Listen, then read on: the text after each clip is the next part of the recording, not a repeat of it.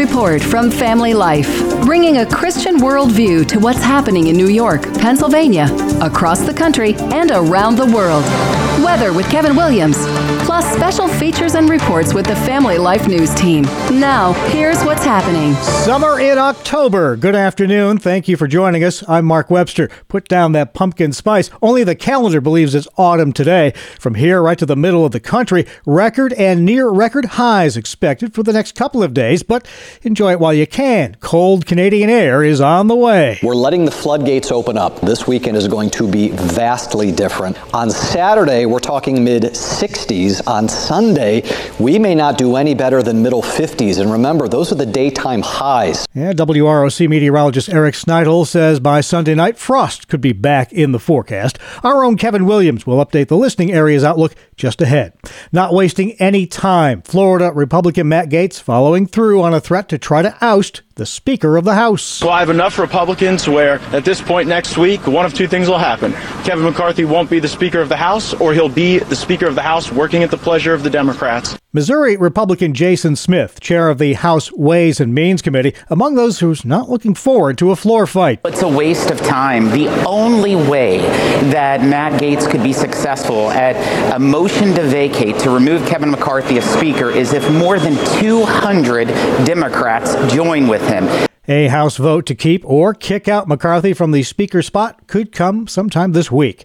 Meantime, about a mile from the Capitol, a member of Congress, Henry Cuellar of Texas, carjacked last night. It was three men who ended up approaching the congressman. They demanded his car. Now, the chief of staff said that he was actually parking his vehicle when these men came up to him. Earlier this year, he actually joined House Republicans to block reforms, which critics argued would have softened D.C.'s crime laws as the city fights a recent rise in carjackings. We're talking more than twice as many as we saw last year by this time. Police say they have since recovered Cuellar's car. As expected, President Biden's son today pled not guilty to federal gun charges in Delaware. Hunter Biden faces three felony firearms charges, including unlawfully possessing a gun as an illegal drug user. The charges come after a prior plea deal that allowed Hunter Biden to enter a diversion program instead fell apart following scrutiny from a federal judge. His court appearance lasted about 40 minutes this morning. Hunter's attorneys have called the charges illegitimate. Also back in court today, former President Donald Trump. Yesterday, he vented after sitting through hours of court proceedings in the case brought against him by New York Attorney General Letitia James. Anybody that does business in New York State is crazy. When you have a radical left Attorney General like Letitia James, Trump calls the state case against him a quote witch hunt. Safe and sound, the terrifying story of a missing nine year old girl in upstate New York ended happily with her being found safe. Charlotte Sena disappeared while riding her bike Saturday evening while on a camping trip in Moreau Lake State Park. That's about 35 miles north of Albany near Saratoga. A ransom note showed up in their family's mailbox. They found her alleged abductor from a fingerprint on that note. Trying to find a match for a fingerprint. First one tried and wasn't successful. Second one was. New York Governor Kathy Hochul, they found a 47 year old man in a trailer on his mother's property. Little girl was found in a cabinet, cupboard. She was rescued. Officials say she is in good health, all things considered. 400 people were hunting for that child. The suspect, 47 year old Craig Nelson Ross Jr., is in custody. He's charged with first degree kidnapping, and police say he may face additional charges as well. The latest revival outbreak on a college campus grabbed a lot of attention, in part because it happened on a large secular campus like Auburn University. What started as a small prayer meeting ballooned into a mass baptism in a campus lake involving more than 100 students. Tanya Pruitt helped organize the Unite Auburn event. I heard one story after another, one particular girl who was isolated alone in her closet, praying she didn't wake up the next day. And this was just one of many stories of girls who just felt like they couldn't cope and mm-hmm. they were not okay. And so I felt like I knew the answer and I had to do something, and the answer was prayer. But the Unite Auburn event is under fire now from the atheist group Freedom from Religion, upset that head football coach Hugh Freeze and some other Auburn coaches participated in the event.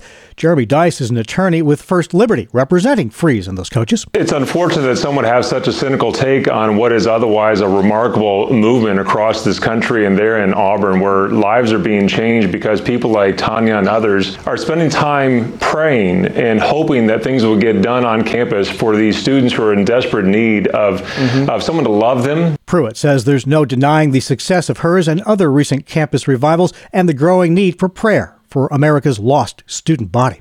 All right, still to come on the Noon Report robots roaming the halls of Western New York hospitals, free internet now for some Syracuse residents, and how New York and Pennsylvania are coping with repaying student loans. Good afternoon. I'm Kevin Williams, looking at more warm conditions ahead the next couple days and nights, but a big change heading into the weekend. Forecast details are up in 10. All right, thank you very much, Kevin. Now checking the stories making news where you live around New York and Pennsylvania. Robotics have made big inroads in medicine, especially in guiding surgical procedures, but now they're also making it onto the hospital floor. Rochester General and Unity Hospital have introduced Moxi robots, which are cruising the halls to do pickup and delivery of medical supplies. We're not here to take jobs away, we're not eliminating positions. We really understand um, as an organization that our workforce is really stretched as it is. So we want to do everything that we can to make their lives easier. Rochester Regional Health's Casey Wilbert, who tells WHAM News Moxi is assigned to departments such as pharmacy or dietary with safe, secure drawers inside to deliver supplies, with human personnel still the final link required to access what's being sent or delivered. Also, on the high tech front, internet access has become pretty much a necessity for everyone, but sometimes the cost can be prohibitive. The city of Syracuse has unveiled free internet service near some public housing sites to try to help ease that burden. Lead installer Giovanni Hines tells WS SYR. I see a lot of lost hope as well, but you know, given what, what we're given here, um, I see a lot more smiles on people's faces. It's, it's, a pleasure walking in the front door and they say, I'm here to give you internet, your free internet service. The city's Jennifer Tifft says she hopes that those access points are just a starting point. Our hope really is that we can expand this network to all parts of the city. We know this is not the only part of the city that has challenges with households being able to afford the internet, frankly. And so um, this really creates the starting point for what is hopefully a citywide broadband network. The service installed this week focused on the James Geddes building and the Toomey Abbott Towers. To Pennsylvania now, the attorneys general in New York and PA have joined 17 other states in asking for protections for millions that are about to start repaying their student loans. Michelle Henry and Tish James asked the Biden administration to offer additional safeguards to borrowers as payments resume this month for the first time since the pandemic three years ago. They said wait times on phone lines can exceed 400 minutes, and many people three years later don't know who's holding their loans now. They also asked for support and assistance to ensure payment rates are accurate and fair. Sarah Harnish, Family Life News. Thank you, Sarah. Well, that loan repayment situation, of course, is a big deal to some 40 million student loan holders nationwide, including Alexa Siolis at the University of Scranton, who tells WNEP. I want to go to medical school. I'm hoping that my loans could eventually be forgiven if I do a year of volunteer work. Hopefully, I, something like that could be beneficial towards my loans. Sajit Ghosh is a University of Scranton economics professor. When you do not have to pay loans for three years and you are suddenly hit with it, no matter what type of planning that you had in mind, it's not an easy task to get adjusted to that. Ghosh says the mass loan repayments are going to have a noticeable impact on America's economy, which is still struggling nationwide. The Erie County, Pennsylvania first responder community is still mourning the passing of one of its longtime and most respected members in a house fire. The Friday night blaze claimed the life of Edinboro Fire Department life member Mary Ray, who also worked as a paramedic for EmergyCare for 30 31 years. Edinboro Fire Chief Patrick Davis tells Erie News Now that community support is helping them cope with a very painful loss. Just pulling together. Find after incidents like this, it truly shows how special the people that do this are. EmergyCare Supervisor Harry Lotta. Mary was an absolute gem. She was a leader of leaders. For those that knew her, no nonsense. This is the way it needs to be done. This is the way you're going to do it, and this is the way I'm going to teach you how to do it. Funeral arrangements for Mary Ray are still being worked out with plans for a future celebration of life service in the works. Her husband, Jim Ray, is also a life member of the Edinboro Fire Department, but was working his job as a school bus driver at the time of that fire.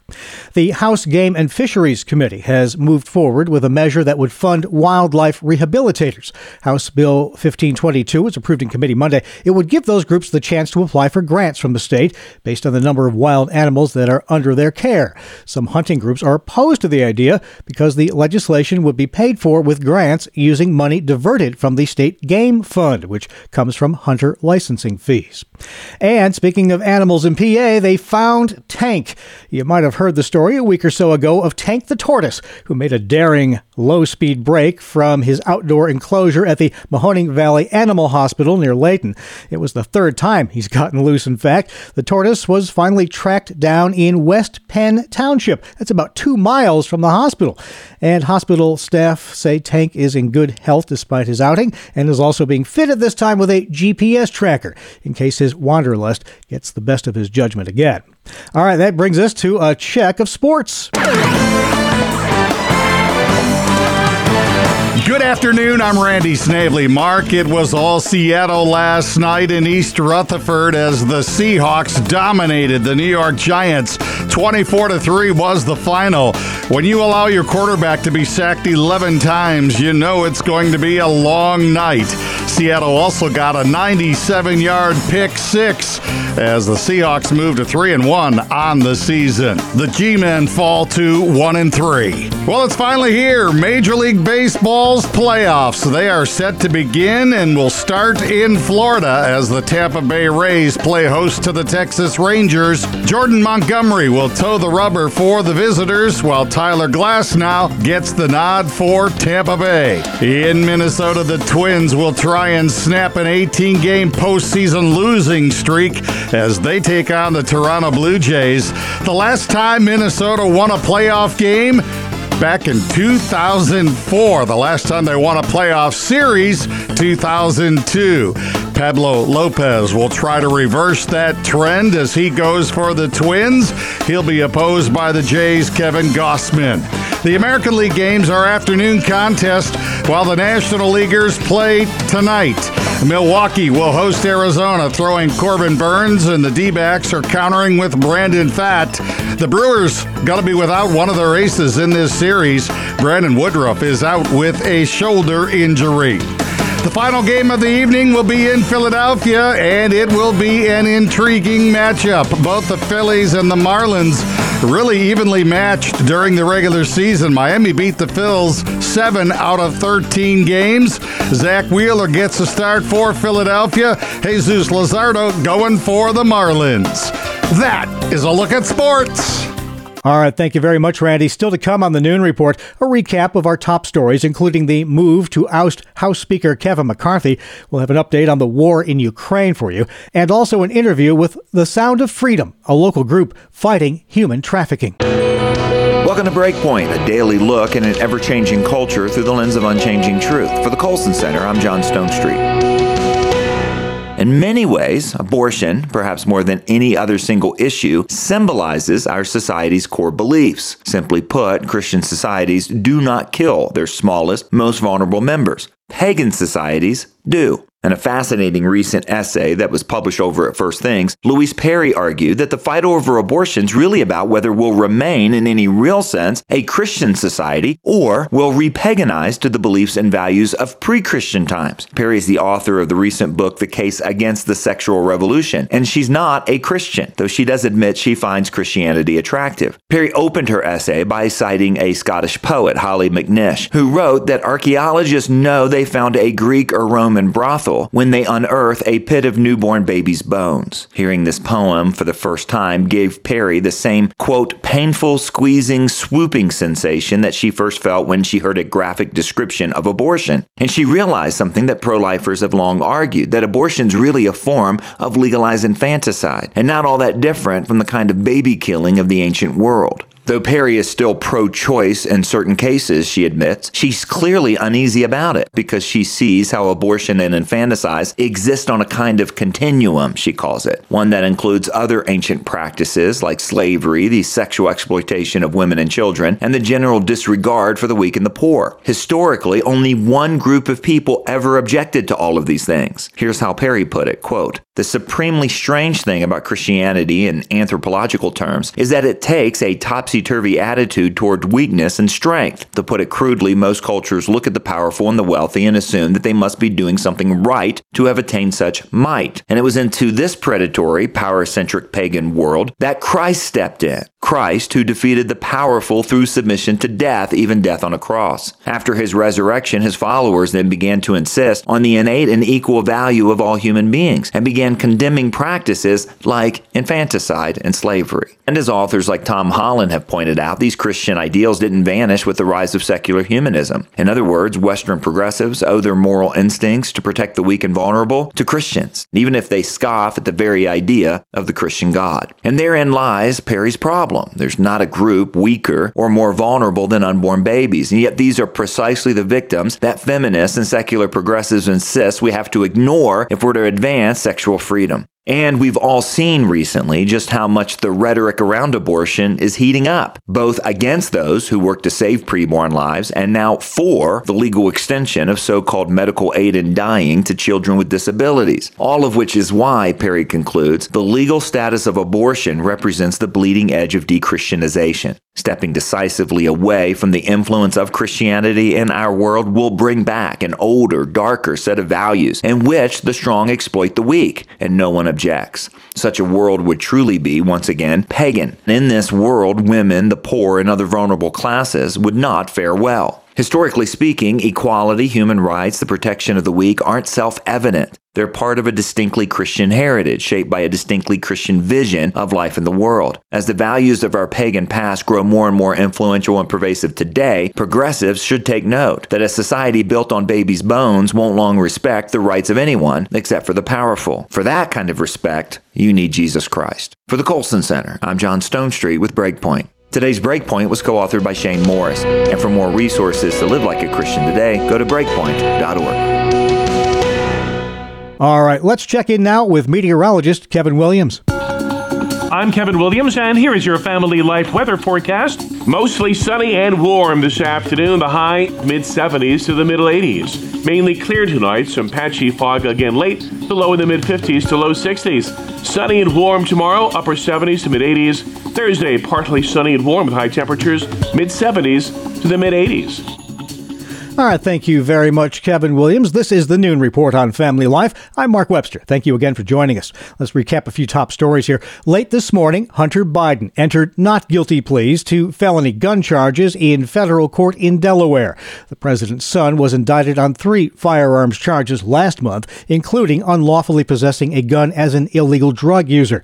The new charges come after a prior deal to see the gun offenses dismissed fell apart after it was scrutinized by a federal judge.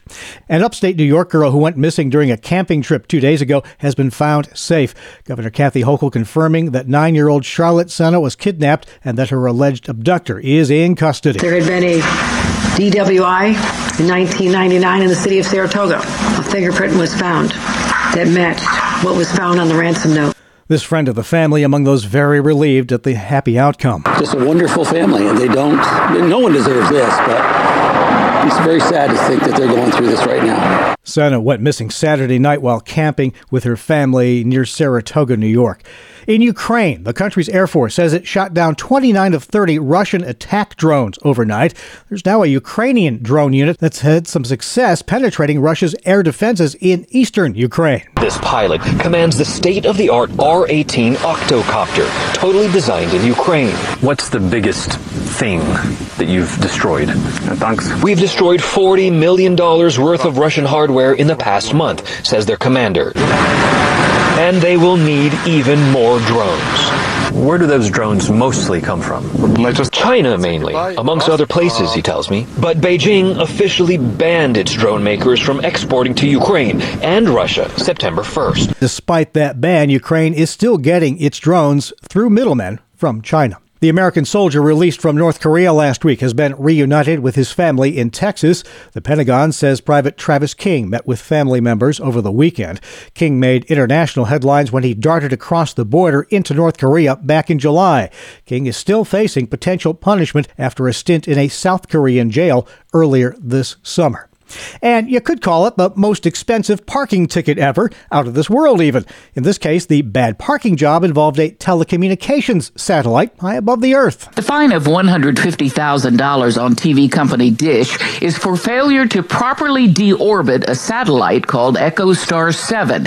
It was in orbit since 2002. The government claims Dish moved it to a lower altitude than agreed upon, and it could have posed orbital debris concerns. The European Space Agency estimates nearly 1 million pieces of space debris big enough to disable a spacecraft are in the Earth's orbit. Getting pretty crowded up there. CBS's Cami McCormick reporting. You're listening to the Noon Report on Family Life.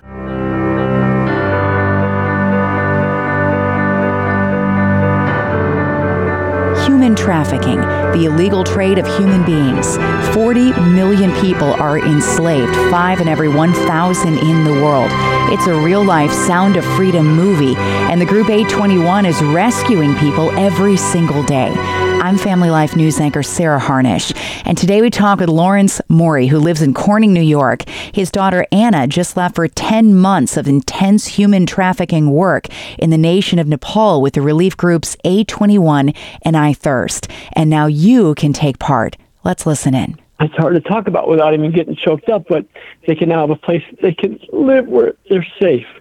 They're safe. They have Christian people there taking care of them, helping them, training them how to make a living. So now they don't have to try to figure out how they're going to get their next meal, but they can learn how to bake bread. They can learn how to do things for themselves so they can now support themselves and support others they care about and don't get pulled into situations that are really, really difficult and bad for them. Mm-hmm. Can you give me a bird's eye view? I mean, most people have never set foot in the nation of Nepal. Most people maybe don't even know where it's at. you know, they know it's somewhere by India, yeah. right? Can you just kind of walk me through what it feels like to get off that plane, walk into some of these villages, what you see, what you smell, what you hear, what caught you off guard?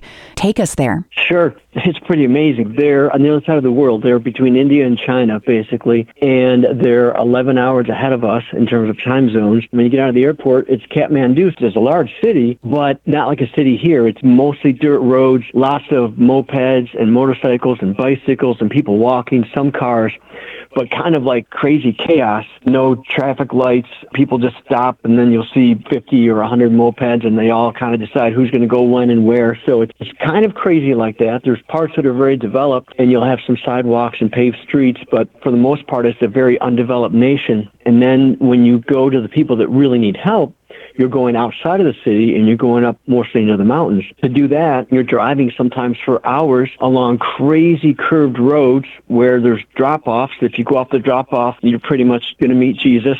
Mm-hmm. and you drive for hours and then you get to where you can't drive any further and then you walk for 45 minutes or an hour. It gets me choked up to think about it because these are people that are, they're so kind, they're so loving, they're so caring, and yet they live up in these mountains with nothing. And because they're up in the mountains, the only way they can grow their food is they take the huge hill and mountain and they make parts of it level. So you'll have maybe like a 10 foot by 20 foot section that's level, and then there's a, a, huge incline, and then they'll make another part that's level. And so they do the best they can. They live up there. They get their water from up there, from streams. They grow their crops up there. They build their huts up there. It smells like you're out in the country. It looks like you're out in the country, but you're you're so far from everything and everyone. But it's like a very loving, kind people that were born into situations where they don't have creature comforts like we have, and that's normal to them. Mm-hmm. Um, and it sounds even like they don't have basic necessities if they don't have clean drinking water or safe places to live that they know that they can go to bed at night and be okay. That's very scary.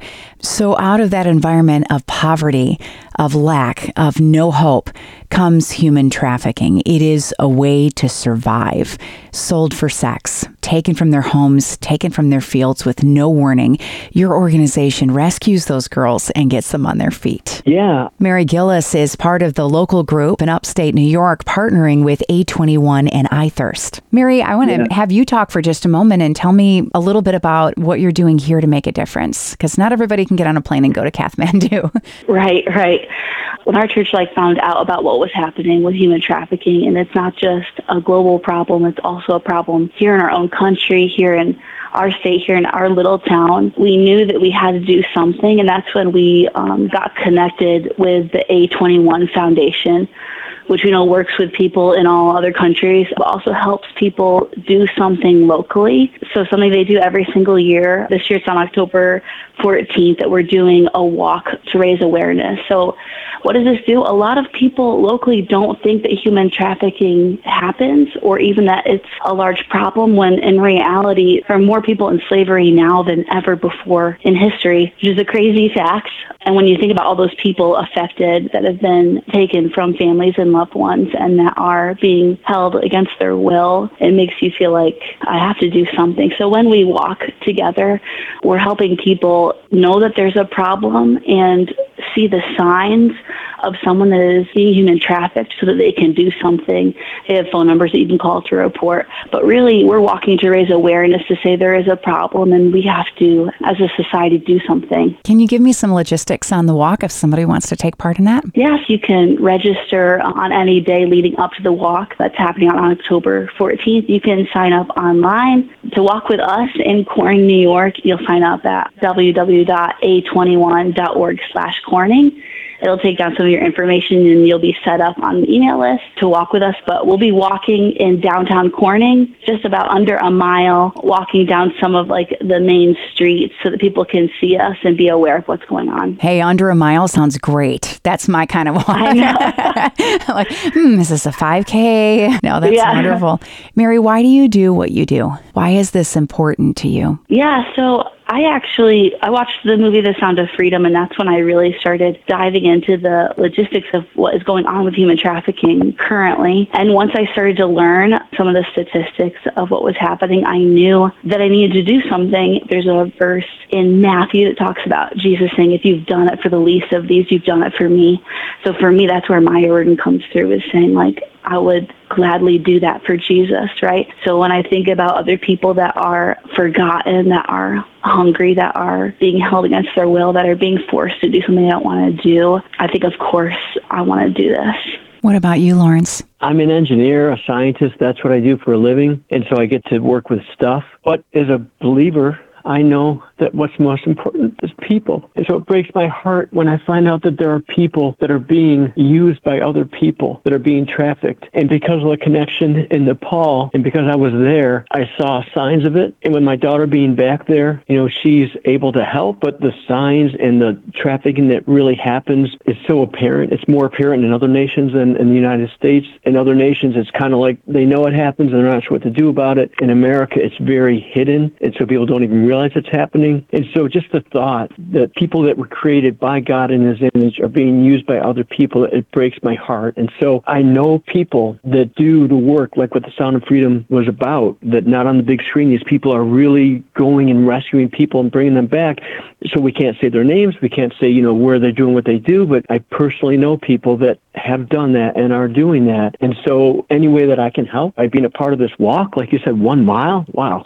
You know, we can walk one mile. My daughter went halfway across the world to be there for 10 months to help. And so I'm so glad I can do something simple, like I can walk to downtown Corning and I can do a mile walk and bring awareness. It's going to be so powerful. Just imagine hundreds, maybe thousands of people in a line, all dressed in black, making a statement. And people are going to ask if they weren't aware of it and just making a statement that we're standing against human trafficking. We're standing for people created in the image of God and being made to be free. It just hit me so hard that we can do something and we're doing what we can. Lawrence Morey, Mary Gillis, a21.org backslash Corning. I thirst.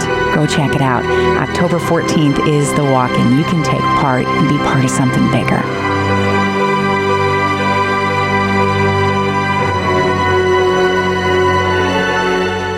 Thank you, Sarah. You can catch our noon features online anytime at familylife.org. Just ahead, the Australian couple who are loving living the cruise boat life.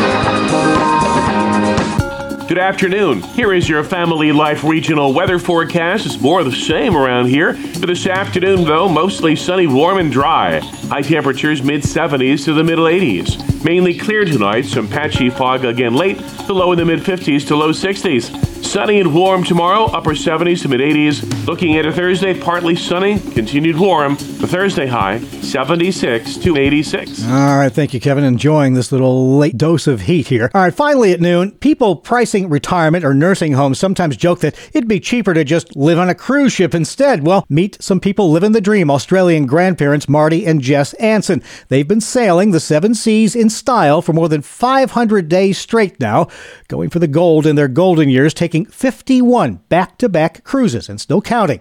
They say they did the math and the cruising life was just cheaper, not to mention a whole lot more fun. It's a lifestyle. Where else can you go? You go for dinner, you go to a show, you go dancing. Through the day, you have all these activities, and I love the hula dancing and the and the ballroom dancing. So this was the perfect answer, really. Go cruising, do do see the world, and meet these people, and make lifelong friends, and you know, it's, it's a wonderful life. it's a wonderful life indeed. Other perks include having someone else clean up after you, make your bed. Marty jokes don't even remember how to make their own bed anymore. At least we think he's joking. The cruising retirees have even become celebrities of sorts, being treated like royalty aboard the Coral Princess. They're on a first name basis with captain and crew, and even fellow passengers who've heard about their tremendous travel tale. And they say they plan to keep right on cruising for just as long as they can. Well, time for us to shove off. That's the world we live in for Tuesday, October 3rd, 2023. As always, thank you very much for listening. I'm Mark Webster, Family Life News. You've been listening to the Noon Report, heard weekdays on Family Life. Thank you for listening.